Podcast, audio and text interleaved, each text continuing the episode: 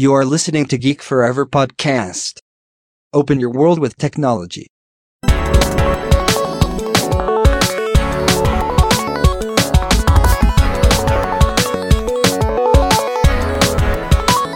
This is Geek Story.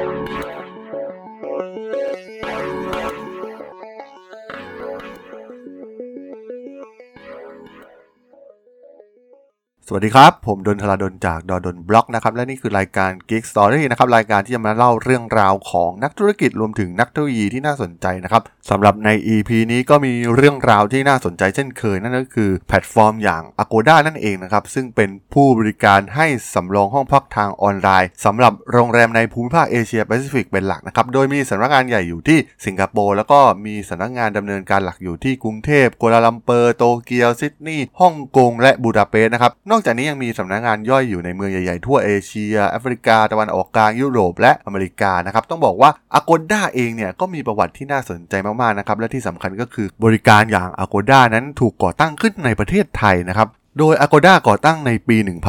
1998 นะครับ โดยไมเคิล เคนี่ นะครับ ซึ่งตอนนั้นใช้ชื่อว่า planetholiday.com นะครับ โดยมีแนวคิดเริ่มแรกก็คือในการใช้ Search Engine เพื่อเติมเต็มช่องว่างทางด้านข้อมูลโรงแรม แล้วก็การท่องเที่ยวนะครับ แล้วก็เพื่อเป็นเว็บไซต์ต้นทางในการค้นหาข้อมูลการท่องเที่ยว รวมถึงการรับจองโรงแรมออนไลน์อีกด้วยนะครับ โดยธุรกิจของไมเคิลเนี่ยต้องบอกว่าเติบโตเร็วมากๆ นะครับ ถึงแม้เขาจะไม่ได้เป็นเจ้าของโรงแรมสักแห่งเดียวเลยก็ตามนะครับ แต่ว่าเขาทำเงินได้มากนะครับจากการเป็นเอเจนซี่รับจองโรงแรมทั่วโลกนั่นเองนะครับ โดย Planet Holiday เนี่ยนับเป็นหนึ่งในเว็บไซต์จองโรงแรมแห่งแรกๆนะครับในวงการสำรองห้องพักออนไลน์นะครับซึ่งเป็นอุตสาหกรรมที่เติบโตมาอย่างต่อเนื่องนะครับจนกลายเป็นธุรกิจมูลค่าหลายพันล้านดอลลาร์สหรัฐนะครับโดยแต่เดิมเนี่ยนายเคนนี่อาศัยอยู่ในลองไอแลนด์นะครับนครนิวยอร์กประเทศสหรัฐอเมริกานะครับก่อนจะย้ายมาประเทศไทยในปี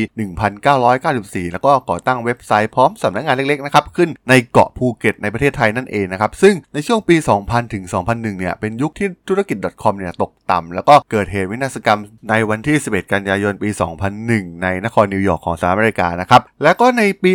2003 เนี่ย ได้เกิดโรคซาร์สระบาดขึ้นนะครับ โดยเหตุการณ์ทั้งหมดเนี่ย ได้สร้างความเสียหายอย่างรุนแรงให้กับอุตสาหกรรมท่องเที่ยวนะครับ แต่เว็บไซต์ที่อยู่ในวงการธุรกิจสำรองห้องพักออนไลน์ทั้งหมดเนี่ย ก็ก็สามารถที่จะเอาตัวรอดจากหายนะเหล่านี้มาได้นะครับ หลังจากนั้นนะครับในปี 2002 เนี่ยสำนักงานของบริษัทได้ย้ายจากภูเก็ตมาที่กรุงเทพนะครับ แล้วก็ในปี 2005 เนี่ยได้ทำการเพิ่ม precision reservation com เข้ามานะครับ ในฐานะเว็บไซต์หุ้นส่วนเพื่อให้บริการจองโรงแรมผ่านเว็บไซต์ที่เป็นพันธมิตรนั่นเองนะครับ แล้วก็ในปีเดียวกันนี้นะครับ Planet Holiday แล้วก็ precision reservation เนี่ยก็ได้รวมกันภายใต้ชื่อบริษัท Agoda จำกัด ซึ่งหลังจากนั้นเนี่ยก็ได้ขยายธุรกิจอย่างรวดเร็วนะครับไปทั่วเอเชีย โดยในเดือนพฤศจิกายนปี 2007 เนี่ย Priceline.com นะครับได้ซื้อกิจการของ Agoda นะครับนับเป็นบริษัทนานาชาติแห่งที่ 3 ที่ Priceline.com ตัดสินใจซื้อนะครับ โดย Priceline เนี่ยวางแผนที่จะ ใช้ในการขยายสู่เอเชียนะครับยกเว้นประเทศจีนอินเดียนะครับซึ่งต้องเผชิญกับคู่ปรับตัวชกาดของพวกเขานะครับแต่ว่า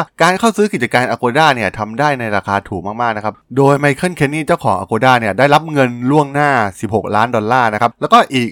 142 ล้านดอลลาร์นะครับหากเขาได้บรรลุเป้าหมายบางอย่างภายหลังเสร็จสิ้นการเข้าซื้อกิจการนั่นเองนะครับถือว่าเป็นดีลที่ราคาถูกมากๆนะครับสำหรับกิจการ Agoda อย่างที่เราเห็นในทุกวันนี้นะครับกลายเป็นบริษัท online travel agency ยักษ์ใหญ่ของเอเชียไปแล้วนะครับในตอนนี้ ซึ่งต้องบอกว่าสถานการณ์ในตอนนั้นเนี่ยมันก็ต้องบอกว่าการเดินทางไปท่องเที่ยวในเอเชียเนี่ยมันก็ยังค่อนข้างยากอยู่มากนะครับซึ่งในขณะที่นักท่องเที่ยวเนี่ยกำลังเริ่มใช้อินเทอร์เน็ตอย่างสะดวกสบายในการจองทริปไปยังสถานที่ต่างๆนะครับเช่น เวียดนามหรือในไทยเองก็ตามนะครับโดยในปัจจุบันเนี่ย Agoda มีพนักงานกว่า